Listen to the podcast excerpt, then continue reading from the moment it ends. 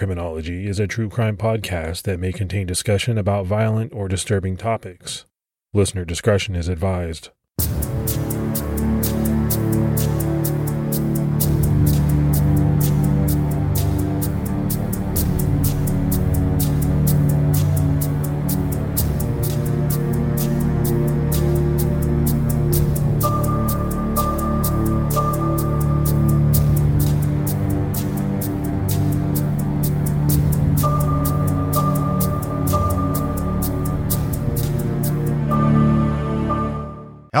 Everyone, and welcome to episode 240 of the Criminology Podcast. I'm Mike Ferguson. And this is Mike Morford.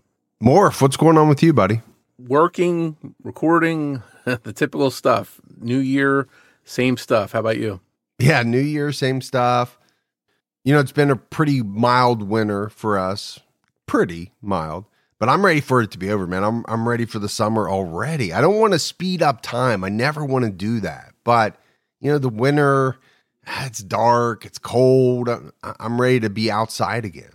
You got a few more months, though, so Yeah, no, no doubt about it. Hey, let's go ahead and give our Patreon shout outs. Yelly G jumped up to our highest level. We had Katie Brady, Krista Jones, Chanel Summers, Tana Ogle, and Brian Chunk Amos. So it's a lot of great new support. We really appreciate it. Yeah, thank you so much for taking the time to support the show. It means a lot to us. And for anyone else that would like to support the show, they can go to patreon.com slash criminology. All right, buddy, let's go ahead and jump into this week's case. And we have an especially brutal one. The details of this case were shocking to many. And just as shocking to a lot of people was when it was revealed who was responsible for this terrible crime. We're talking about the January 1992 murder of Shanda Sharer. Shanda Renee Sharer was born on June 6, 1979, in Pineville, Kentucky, to parents Jacqueline and Stephen Sharer. Her parents divorced, and Jacqueline remarried, and she, along with Shanda, moved to Louisville, Kentucky, where Shanda attended junior high at St. Paul's School. She was active there in activities like cheerleading and softball. But the second marriage didn't work out for Jacqueline, and following that second divorce, in 1991, Jacqueline and Shanda moved to New Albany, Indiana. While there, Shanda attended Hazelwood Middle School, but later transferred to Our Lady of Perpetual Help School, a Catholic school in New Albany where she played basketball. Shanda was outgoing and athletic, and she wanted to one day be a nurse. Between her parents' divorce, the moves from state to state, the transfers of schools, all of that had to weigh on Shanda, and she longed for freedom. In the book about this case called Cruel Sacrifice by Aphrodite Jones, one of Shanda's diary entries read, I wish I could live with my dad and have as much fun as possible. She also wrote about wanting to be 13 so she could stay up late and talk on the phone and have sleepovers and do all of the things she felt she was ready for if her parents could just understand that, you know, she wasn't a baby anymore. So it really seemed like Shanda was going through the typical preteen to teen angst that many kids that age go through, that transition from being a kid to a teenager and wanting that independence and wanting to forge their own identity. So I have a daughter around Shanda's age, and I totally get what she was going through. She wanted this sort of independence and wanted to assert herself, and I, I definitely get that. And I think we have all gone through that growing up. And I know you have two daughters, so uh, I'm sure you're very familiar with kids making that change from you know preteen to teen and and wanting to establish themselves. Yeah, when I when I look back on it, especially with my oldest, who you know is now in her twenties, I remember both of my daughters really, you know, they wanted to grow up before they were ready to. They wanted to be able to do things that they weren't ready to do, and and all of that. And now with my oldest, it's like she wants to go back. it's it's kind of interesting to see the change. She's starting to get in the real world and do real world things and have, you know, adult responsibilities. And she's like, man, I, I just want to go back to where, you know, mom and dad take care of it all. Yeah, and that's something I'm familiar with too, because I think I thought the same thing. You get out there on your own, and and you see, hey, I had it pretty good you know, had to do chores around the house, stuff like that. But having, uh, you know, not having to pay bills and having mom and dad do everything, uh, that's a, something that you can't appreciate until you're out on your own. We mentioned Shanda's transfer of schools in New Albany. She went to Hazelwood Middle School for the first few months of the fall semester. She and a classmate at Hazelwood, Amanda Heavrin, got into a fight after Amanda saw her arguing with her cousin Nathan, and she tried to break it up. Both Shanda and Amanda were sentenced to detention, which they served together, and they really hit it off and became friends while they were in detention. But this new friendship caused problems between Amanda and 15 year old Melinda Loveless, who was Amanda's sort of off and on girlfriend. Melinda wrote Shanda letters that clearly showed she wasn't happy with the friendship between Shanda and Amanda, as documented in the book Cruel Sacrifice. One of the letters read, I want to be your friend. I just don't like when you speak to Amanda when I'm not there. And you need to find a boyfriend because Amanda is mine. Amanda also wrote letters to Shanda. Some of them addressed Melinda's behavior towards Shanda. One of them read, Hey, girlfriend, what's up? Please don't let Melinda bother you. Please don't stop liking me because of her. Though Melinda was overbearing and doing everything she could to split Shanda and Amanda up, they really liked each other. And to them, the amazing time when they spent time together was worth the drama. They continued to talk and pass letters, even though Melinda continued to be upset about their friendship. In October 1991, Shanda and Amanda went to a school dance together at Hazleton. Melinda went to the dance to catch them together and confront them. When she saw Amanda with Shanda, she was furious. She had specifically told Amanda not to go with Shanda and that she herself had wanted to go with Amanda. Melinda was so angry that she publicly threatened Shanda and chased her. She also slapped Amanda. Somehow, though, despite the drama, Amanda made up with Melinda after the blowout, but she still kept seeing Shanda. The letters from Melinda became more heated. Why did you write her fucking name on your folder? One she wrote to Amanda read, It hurt so much when I saw it. She also wrote, I'm gone, meaning that she didn't want anything to do with Amanda. But of course, she really didn't want things to end with her, and the drama between the three girls continued. In late October, Amanda and Melinda skipped school together. Somehow, Amanda's parents found out that she skipped school, and her parents were worried. Amanda's father, Jeffrey, looked in her room for clues as to where she might be, and found sexually explicit letters from Melinda to his daughter. He immediately requested a restraining order against Melinda Loveless and submitted her letters to the authorities and a juvenile probation officer. Just days later, Amanda and Shanda went to a homecoming festival together. Word got back to Melinda, who was enraged. A few days after that, Amanda failed to wish Melinda happy birthday, and this enraged her even further. So it seems like there's some some drama going on here between these three. I don't know how much of that is typical from what I've heard, and my kids again aren't old enough, but a, a lot of times once they hit that age where they're we mentioned they're sort of going into that teenage period, there there can be a lot of friction, a lot of emotions, and this kind of thing happen. And, and from what I've heard, is that a lot of times the drama with girls is worse than with boys. Um, so I wonder if any of that was at play. But we also have what sounds like not just friendships here, but a romantic love triangle is also going on. So that's probably compounding things. Yeah, I mean, both of my girls experienced scenarios where there was drama with friends, and I just think that's part of growing up. Now, normally, you know, that drama plays itself out. People think it's bigger than than what it is at that age. But obviously, in this story, we're going to see that all of these events lead to something, you know, very horrific, extremely tragic. Like Amanda's parents had done, Shanda's mom, Jacqueline, found very detailed sexual letters to her daughter that Amanda had written. She was concerned, but Shanda denied any sexual or intimate relationship and told her that the letters didn't really mean anything. I think we have to remember that at the time of these letters, Amanda was 13 and Shanda was 12. So you really have to understand why the parents of both Shanda and Amanda were so upset over these sexually detailed letters to their daughters. In fact, Shanda's mom was so upset with the entire saga that in November 1991, she transferred Shanda to a Catholic school in the area, Our Lady of Perpetual Help, so that she would be away from the drama and influence of Amanda and Melinda. She had seen so many changes in Shanda, including her mood, the way she dressed, and her grades, that she just felt public school wasn't working out. But this transfer move didn't help to calm Melinda down.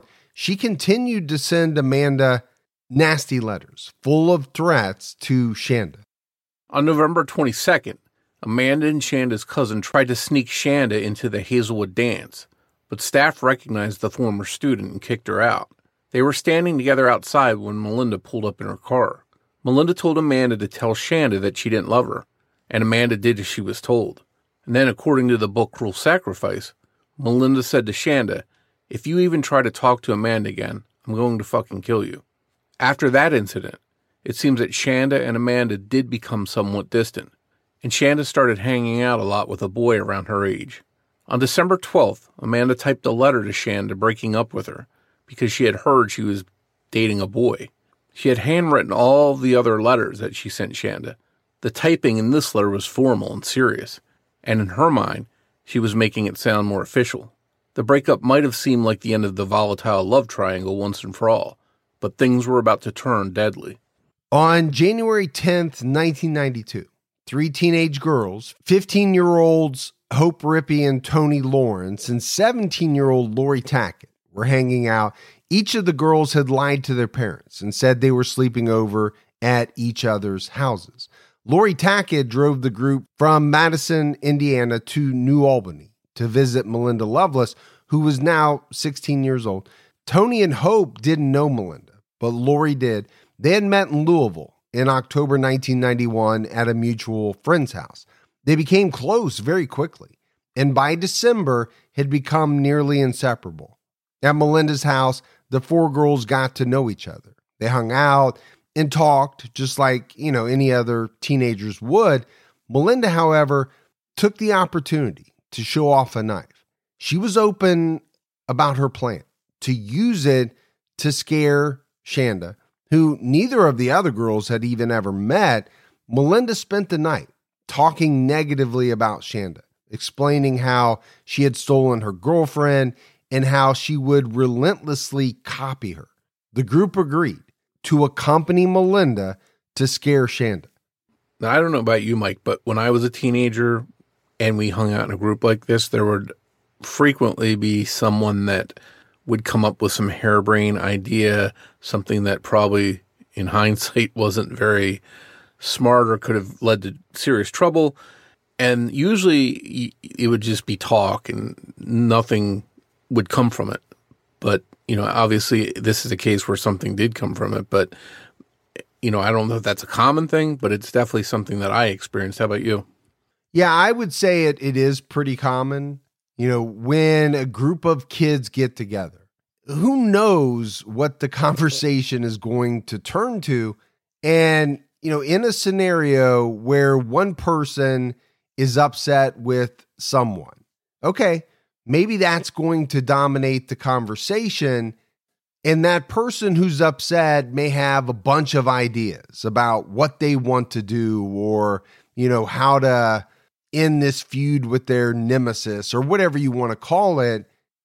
I think that's where we get into the area of peer pressure. You know, a lot of times you think about peer pressure when it comes to drugs, but there really is peer pressure when it comes to things like this okay, if you were just sitting and thinking about this on your own, would you think this is a bad idea? I should not do this. But in that group setting, when that peer pressure hits, sometimes people go along with things that they know they really shouldn't be doing. And just like you said, Morph, I'm sure I did some of that too. Obviously, nothing to the extent to which we're going to get into, but you know, I, I did some things that I'm sure I shouldn't have done, wouldn't have done had I not been in that group setting. And maybe under different circumstances, things wouldn't have turned out the way they did here, and these girls wouldn't have gone along with this plan. But at the time this happened, they had no other ride to get home but Laurie. They had also lied to their parents about where they were and if they didn't go along with the plan, and got stranded, it would mean that, that they'd have to call their parents and come clean about the lies they had made. 15 year old Hope Rippey drove Laurie Tackett's car from New Albany to Jeffersonville, where Shanda's father lived. Shanda's parents shared custody of her, with weekdays being spent in New Albany with her mom and weekends being spent with her dad in Jeffersonville. The girls weren't quite sure where they were going, so they stopped into a McDonald's to ask for directions. Just before dark, they pulled up about half a block away from Stephen Sharer's house. Melinda hid in the car and had Hope and Toni go talk to Shanda and tell her that Amanda wanted to see her. They claimed to be Amanda's friends and told Shanda that Amanda was waiting at a nearby abandoned stone house called the Witch's Castle. Shanda couldn't go, though, because her dad was awake, so she told the girls to come back for her at midnight when he was asleep. When Hope and Toni got back to the car with the news, Melinda was very angry. She didn't plan for Shanda to say no. The girls reassured Melinda that Shanda had been genuine and had really agreed to meet up. They just had to wait a bit longer. The group decided to kill some time by going to a punk show at the Audubon Skate Park just across the river in Louisville to listen to the band Sunspring. After the show, the four drove back to Shanda's house in Jeffersonville. On the way there, Melinda changed her tune a bit. Well, you know, really actually a lot. She started enthusiastically talking about killing Shanda, not just scaring her. The plan went from scaring Shanda to killing her. If any of these girls realized this was going too far, none of them spoke up. And it seemed as though they were still on board to lure Shanda to an abandoned house in the woods. The group arrived back at Shanda's house at around 12:30, and Melinda hid in the back of the car under a blanket, while Laurie and Hope went to get Shanda. This time, Shanda was hesitant and almost didn't go with them. They told her that Amanda was still at the witch's castle and that she wanted her to join them. Eventually, Shanda gave in and decided to go with them to see Amanda. She got dressed and headed out with them. Once Shanda got in the car, Hope started asking her about Amanda and their relationship. Shanda told Hope that she really liked Amanda, even though they hadn't been seeing each other for very long. As they drove to the witch's castle, Melinda sat up behind Shanda, grabbed a fistful of her hair, and held the knife up to her throat. She started asking her questions about Amanda and whether they had been having sex or not, threatening her and calling her a bitch. By the time they got to the witch's castle, which was in an isolated area up on a hill near the Ohio River, Shanda was terrified and crying. The group dragged her inside and used rope to tie her arms and legs together. Melinda took off Shanda's rings and her watch. Shanda's watch, a Mickey Mouse watch, began playing a song. Hope taunted Shanda, dancing to it, while Melinda doled out her jewelry to the other girls. Melinda also threatened to chop off Shanda's hair and told her that she would be the next victim, whose bones would fill the witch's castle. Laurie went out to her car and got a shirt and lit it on fire in front of Shanda. Laurie told Shanda to imagine herself as the shirt because that was her fate too. Though this was meant to spook Shanda, it actually scared the girls because they were sure someone would see the flames. So they put Shanda back in the car and left. They had to stop at a gas station for directions because they got lost in the dark. So they hid Shanda in the back seat under a blanket, like Melinda had kept herself hidden from Shanda earlier. Melinda stayed in the car, standing guard, while Laurie paid and asked for directions inside. Hope pumped the gas. Toni went to a payphone and called one of her friends in Louisville, but didn't tell him anything about the situation. The group tried to follow the directions they received at the gas station, but ended up having to stop at a second gas station for directions because they got lost again.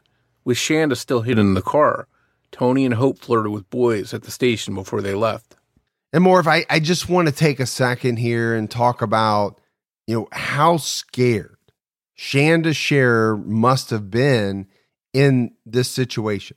She was 12 years old, you know, to have someone put a knife to your throat to light a shirt on fire and say, This is what's going to happen to you. And really to be kidnapped and thrown in a car and hidden under a blanket, she had to have been so terrified. Yeah, I can't imagine how terrified she was at that age, 12 years old. with this group of older girls being threatened with a knife. I mean, that would be scary for anyone of any age. So, one thing I think about is what went through her mind. Did she think maybe do I make a move to escape here while they're at one of these gas stations? I don't think anyone really knows what they would do until they're in that situation. But apparently, she didn't try and make a break for it or ask for help or get out of the car. Maybe with the whole situation, she was just too scared or overwhelmed to even think about doing that. About an hour later, they ended up in a wooded area in Madison near where Laurie Tackett lived. Toni and Hope refused to get out of the car and follow Laurie down the dark logging road in the woods. Melinda and Laurie took Shanda to an abandoned building while Hope and Toni stayed in the car. Shanda was forced to take off all of her clothes except for her underwear. Melinda put all her clothes in the car. Hope took off her own bra and put on Shanda's polka dot bra. Toni turned the radio up. Laurie held Shanda's arms behind her back, and Melinda started beating her. Shanda promised to stop seeing Amanda, but this wasn't good enough. Melinda punched Shanda multiple times before kneeing her in the face, which caused Shanda's braces to badly cut her lips. Melinda tried to kill Shanda by cutting her throat, but the knife she had brought with her wasn't sharp enough. By this time, Hope had joined the group, while Toni stayed behind in the car. While Hope held Shanda down, Melinda tried to cut her throat again, using her foot to apply pressure, but it still didn't work. Instead, Melinda and Laurie stabbed her, passing the knife back and forth to each other. Melinda held her legs down while Laurie strangled Shanda with one of the ropes. Once she was unconscious, they thought that they had killed her. They put her in the trunk and went back to Laurie's house. They washed themselves off and had sodas while Laurie told the fortunes of the other girls using runestones. Before long, they heard Laurie's dogs barking outside and screaming coming from the trunk of the car. Laurie ran out and stabbed Shanda a few more times, believing then that she had finally killed her. At 2:30 a.m., Laurie and Melinda decided to go for a joyride to a nearby town named Canaan. When they heard Shanda crying in the trunk, Laurie pulled over. They opened the trunk and saw that Shanda was in bad shape. She sat up, but she couldn't speak, and her eyes were rolling back in her head. Tackett grabbed a tire iron and bludgeoned Shanda with it until she stopped making noises. Then they sexually assaulted her with the same tire iron before closing the trunk and taking off again. They made multiple stops on their joyride with Shanda in the trunk before the sun came up, Laurie and Melinda returned to Laurie's house, where Toni and Hope were waiting. Hope inquired about Shanda, and the two laughed as they recounted the torture that they had inflicted on her all night. Laurie's mom woke up and was angry that her daughter had been out so late and brought friends back without permission, and she told Laurie to take them all home. On the way, she stopped and told Hope and Toni to look in the trunk. Toni refused, but Hope took a bottle of Windex from the trunk, sprayed it on Shanda, and taunted her before the girls once again hit the road.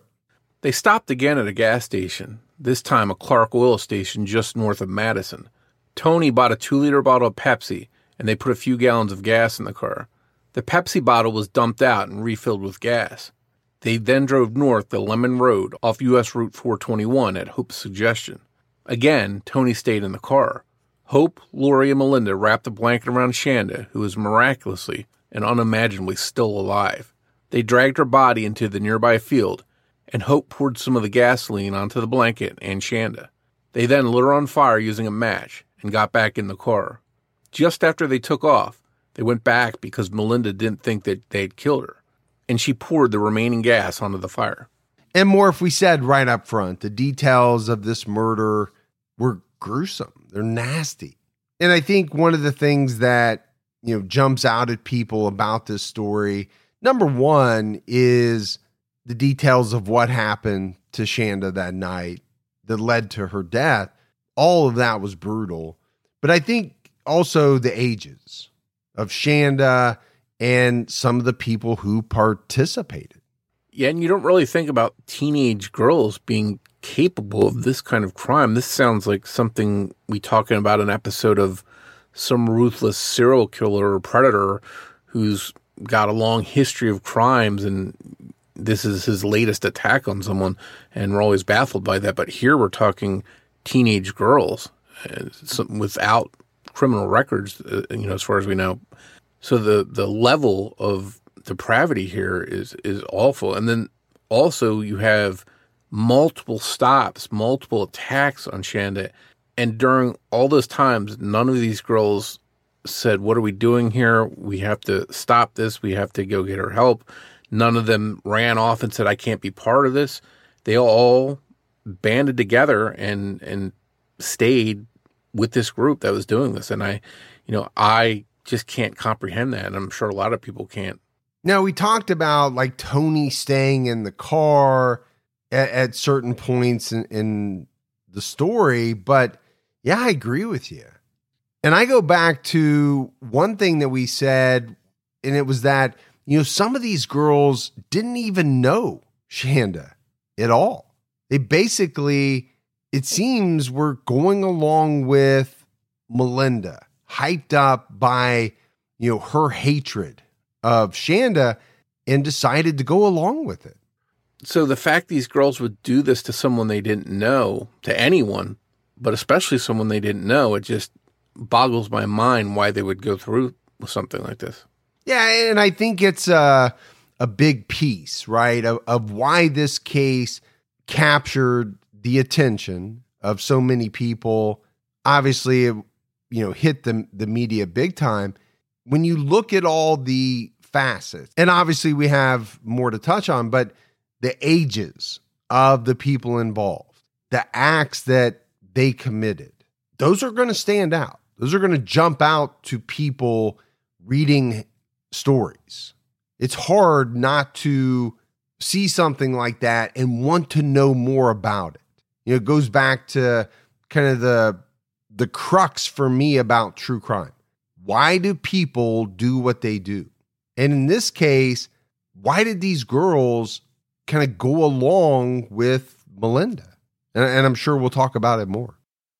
Isn't it amazing that we live in a world where you can get anything you need when you need it right to your door? With DoorDash, you can get pretty much anything. And whether you're sick and you don't feel like getting out of the house, DoorDash has you covered. Maybe you're at a party and you run out of alcohol or ice or something like that, but you want to keep that party going. You need a little assist. DoorDash has you covered. Sometimes my wife and I, we just don't feel like making dinner. We're tired we want to watch a show, that's when we hit DoorDash. DoorDash makes it easy to get the food that you want without all of the hassle. And I'm always amazed when I go on DoorDash by the selection. You know, whether you're in the mood for fast food or something a little fancy, maybe a nice steak. I know around me, they have just about everything. The hardest part for my wife and I is deciding on what we both want. That's the only trouble we ever have. DoorDash, your door to more. Download the DoorDash app now to get almost anything delivered. Must be 21 and over to order alcohol. Drink responsibly. Alcohol available only in select markets. Hey folks, we want to introduce you to the game June's Journey. If you haven't played this, you don't know what you're missing, it's so much fun. For you amateur sleuths, it really brings out the inner detective because it's all about finding clues and solving mysteries. You get to play as June Parker and search for hidden clues to uncover the mystery of her sister's murder. You have to use your observation skills, solve mind teasing mysteries. I love the graphics on this game. I love the hidden object aspect of it. It's full of mystery, danger, and even romance. You can even customize your very own luxurious estate island. And you can chat and play with or against other players by joining a detective club. You'll even get the chance to play in a detective league to put your skills to the test. So, you know, escape reality and immerse yourself in the world of June Parker while you travel back to the glamorous 1920s. I've been playing this game for a couple of years now, and it's a great escape from everything that goes into putting out the podcast. Discover your inner detective when you download June's Journey for free today on iOS and Android. At 9:30 a.m., the girls stopped at McDonald's for breakfast. Laurie and Melinda made jokes about Shanda coldly comparing her burned body to their sausage patties. Toni went to a payphone and called a friend. This time, she told her friend about Shanda's abduction and murder. Laurie dropped Hope and Toni off at their homes and then took Melinda back to hers. They called Amanda, and Laurie told her that she had killed Shanda. They also planned to pick her up later that same day. So Amanda gets this phone call and finds out that Shanda has been killed. It's hard to imagine agreeing to hang out with someone who just claimed to have committed a murder of someone you cared about, but we don't know what was going on in Amanda's head. Maybe she thought they were joking. She did not think they were serious. Laurie and Melinda went back to Melinda's house, where her friend Crystal Wathen showed up. They also told Crystal about Shanda's abduction and murder, but she didn't believe them either. The three drove to Amanda's house and took her back to Melinda's house, where they again told her about Shanda's abduction and murder. They looked in the trunk, and Amanda saw bloody handprints and socks, and it finally sunk in that they weren't joking. Amanda immediately asked Laurie to drive her home. Once outside of Amanda's house, Melinda kissed her and asked that she keep what she knew a secret. Of course, Amanda agreed. She promised not to say a word to anyone. Then she went inside. That same day, brothers Don and Ralph Foley were on their way from Canaan to go quail hunting when they came to Lemon Road. They saw Shanda's body, but at first they thought they were looking at a discarded mannequin. When they got closer and realized what they were actually seeing, they headed to a phone and called the police. It was 10:55 a.m. when they made the call, less than 2 hours after the girls arrived at McDonald's to eat breakfast. Investigators were initially unable to identify the body because it had been burned beyond recognition and the hands had been burned, damaging the fingerprints. Shanda had been left with her legs posed in a sexually suggestive manner, with her underwear pulled to the side. Investigators had no idea they were looking at the body of a child. At first, the theory was that some witness to a drug deal gone wrong had been killed and dumped. That morning, Stephen Sharer found that Shanda was missing. He called friends, neighbors, and Shanda's mom, but no one had seen or heard from her. At 1:45 p.m., Shanda's parents filed a missing persons report. At around 8 p.m., a 15-year-old boy went to the Jefferson County Sheriff's Office to report that he had heard teen girls at Anderson's bowling alley talking about a murder. The way they were talking, he knew they weren't joking. At 8:20 p.m., Hope and Toni were taken into the Jefferson County Sheriff's Office by their parents. They were both very upset and nearly incoherent, but they both told investigators about their involvement in the attack and murder of a girl named Shanda. They told police what happened and told them about Melinda and Laurie Tackett's involvement. Law enforcement in multiple counties in Indiana worked to piece together that the missing Shanda from Clark County was the same Shanda that Hope and Toni were talking about. Dental records were used to confirm that the body found off Lemon Road was indeed Shanda Sharer. You know, one thing, Morph, that strikes me about this case is how quickly everything kind of happens in the timeline from the murder to these girls being brought in. Well, and when you look at it, it's because they're talking to everyone. I mean, they are literally telling their friends and, you know, talking about it at a bowling alley as if they just went out for pizza on a Friday night. They don't seem to understand or care about the gravity of this situation. It is so strange. And I think we've talked about cases before when people start bragging and talking about a crime and it seems like it's especially younger killers that do this where you know they can't help but talk about stuff where a hardened experienced killer that was older usually will just keep it to themselves and never say anything. So i wonder if that just has anything to do with being young and not thinking things through. Obviously they didn't think things through in the very beginning to do all this but here they are not even trying to cover it up essentially. Shanda's autopsy painted a grim picture of what had happened to her and how awful and brutal her murder really was. Ligature marks were still visible on her wrists. There were third and fourth degree burns on her upper body. Damage to her rectum proved that a blunt object, likely the tire iron, had been shoved no less than three and a half inches deep. while she was alive. No one would ever wind up admitting to that assault. Tragically, there was soot in her airway, proving that she had still been alive when she had been set on fire. Her official cause of death was smoke inhalation and severe burns, despite the numerous other injuries. Just after 2 a.m. on January 12, 1992, Melinda Loveless and Laurie Tackett were arrested at Loveless's house. Marjorie, Melinda's mom, was clueless as to why so many officers were literally breaking down her door in the middle of the night. Melinda and Laurie had been asleep when officers arrived and entered the house. When they got to the police station, the girls didn't seem too concerned over the situation, as both Melinda and Hope were smiling in their mugshots. Shanda's murder shocked the county. There had been just three other murders in the previous 12 years, and none of them were as gruesome. The community learned about the horrible murder of a 12 year old girl and were equally as stunned to find out that a group of girls not much older than her had done it. Prosecutors wanted both Laurie Tackett and Melinda Loveless tried as adults, and on March 15, 1992, they were both charged with murder, arson, battery with a deadly weapon, aggravated battery, criminal confinement, and intimidation. They were also separately charged with child molestation and criminal deviant conduct for the sexual assault of Shanda. On April 9th, 1992, Melinda Loveless and Laurie Tackett were each charged with an additional count of felony murder. On the 22nd of April, Toni Lawrence accepted a plea deal.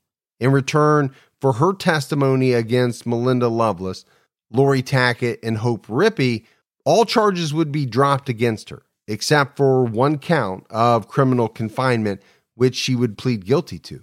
Melinda Loveless, Hope Rippey, and Lori Tackett refused multiple plea deals. On July 13, 1992, prosecutor Guy Townsend charged Laurie Tackett and Melinda Loveless with conspiracy to commit murder and also filed paperwork to turn their cases into death penalty cases. Hope Rippey was not old enough to be eligible for the death penalty. On August 17th, Toni Lawrence was found unresponsive in her cell after taking an overdose of lorazepam.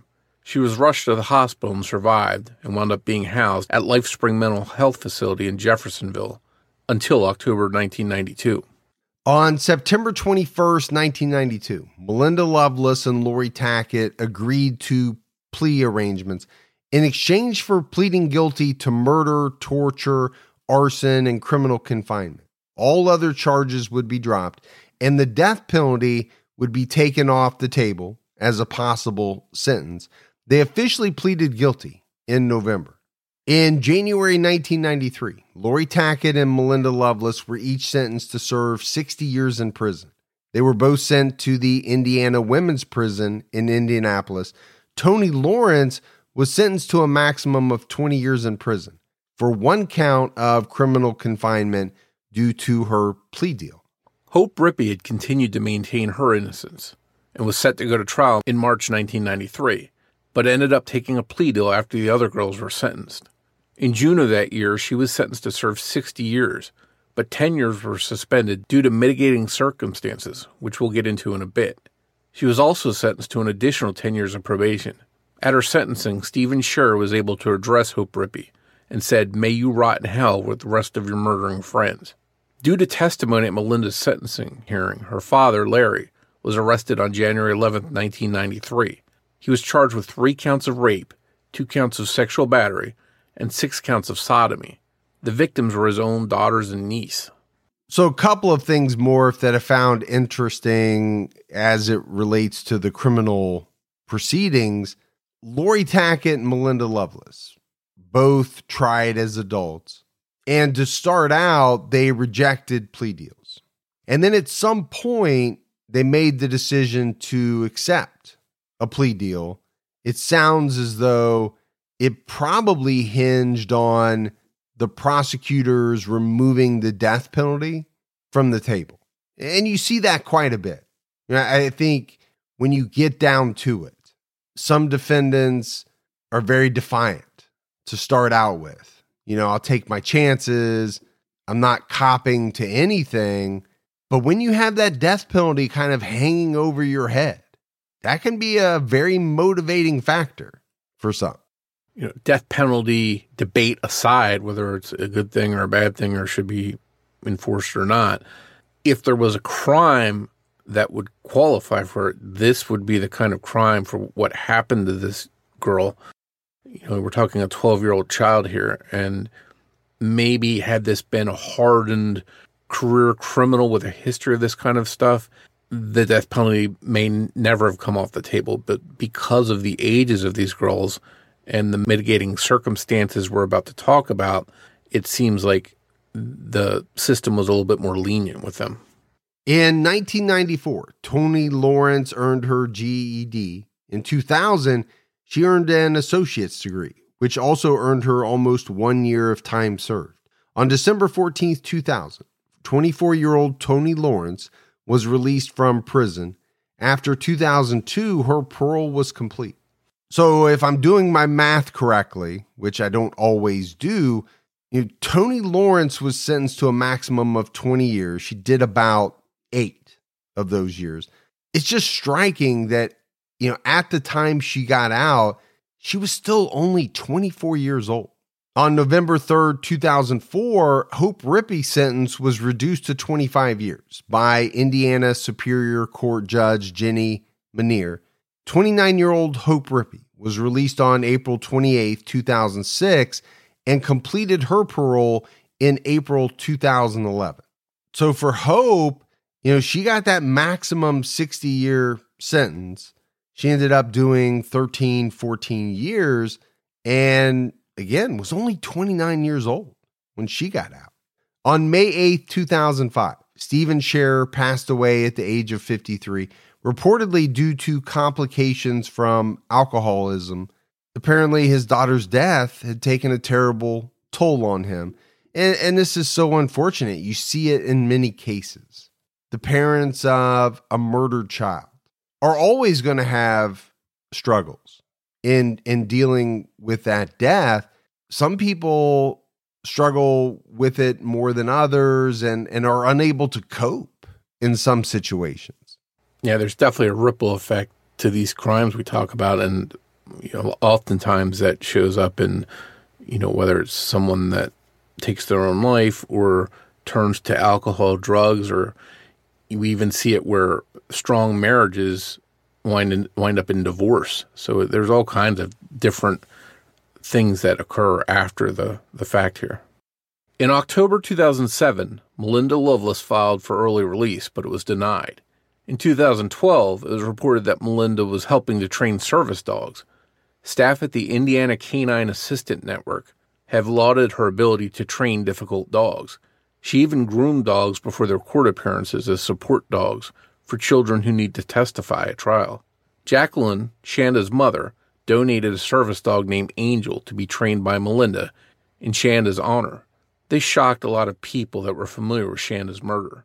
Jacqueline made a goal to donate one service puppy each year in Shanda's name, whether Melinda Loveless trained them or not.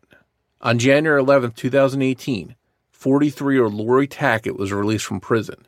It happened to be the 26th anniversary of Shanda's death and in September 2019, 43 year old Melinda Loveless was released from prison. She was the last of the four behind bars. So obviously, more Laurie and Melinda had the longest sentences, and I think rightfully so. When you look at the the situation, the scenario, they both ended up doing what 27, 29, 8 years, something like that. But they got out at the age of 43. And people can debate on whether that was the right thing or the wrong thing, whether it was not long enough. But I do want to go back to Shanda's mother, Jacqueline, you know, donating these service dogs, seemingly being more than okay with Melinda training these dogs in honor of her daughter you mentioned it. It shocked a lot of people. It kind of shocked me when i when i read about it.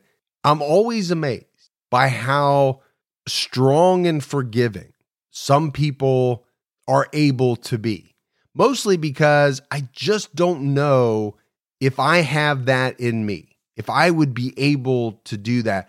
I feel as though i would be filled with such hatred that it just wouldn't let me get to a place where I could ever, I don't even know if forgive is the right word, maybe it is, a person who took my child's life, let alone kind of interact with them on an ongoing basis.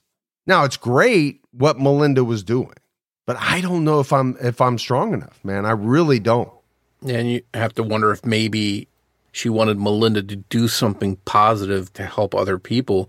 And these dogs, as we mentioned, were helping kids. So in the end, this was something good. And, and maybe that's why she was able to sort of have that forgiveness in her heart because she knew it was helping other young people.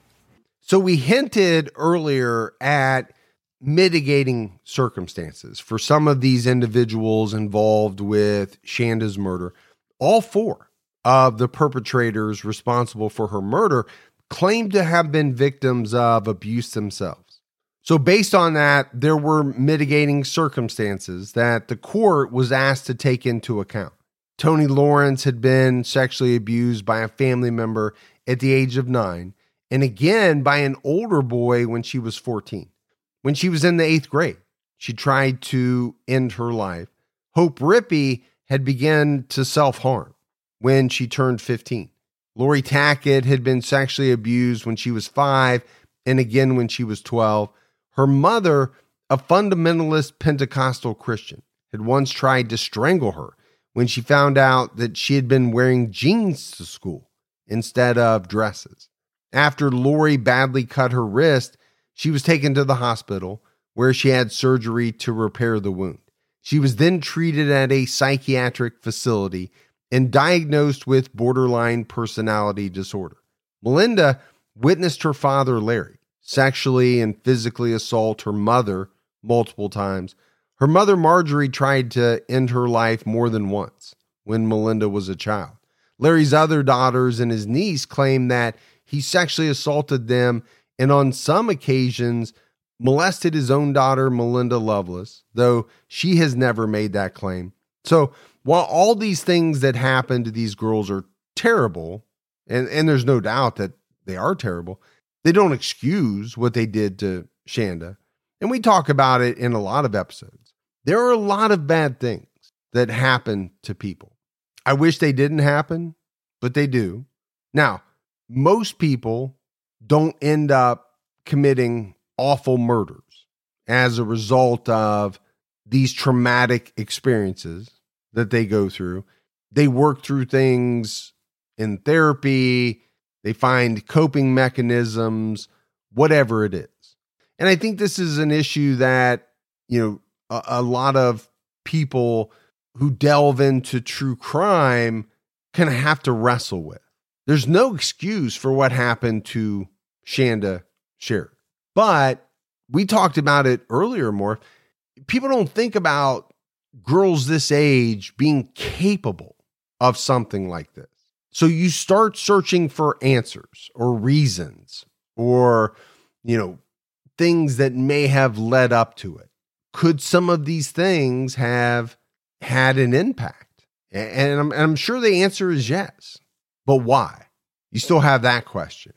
Yeah, and there's something terrifying in the knowledge that four separate individuals, children, would be capable of murder and torture because they happened to all be together. Three of the girls had never even met their victim before the night they killed her. So it wasn't personal. It's not like someone snapped in the heat of an argument. There was no grudges or revenge. They were all under the influence of Melinda Loveless. And at any point, they could have stopped what they were doing and not gone through with it.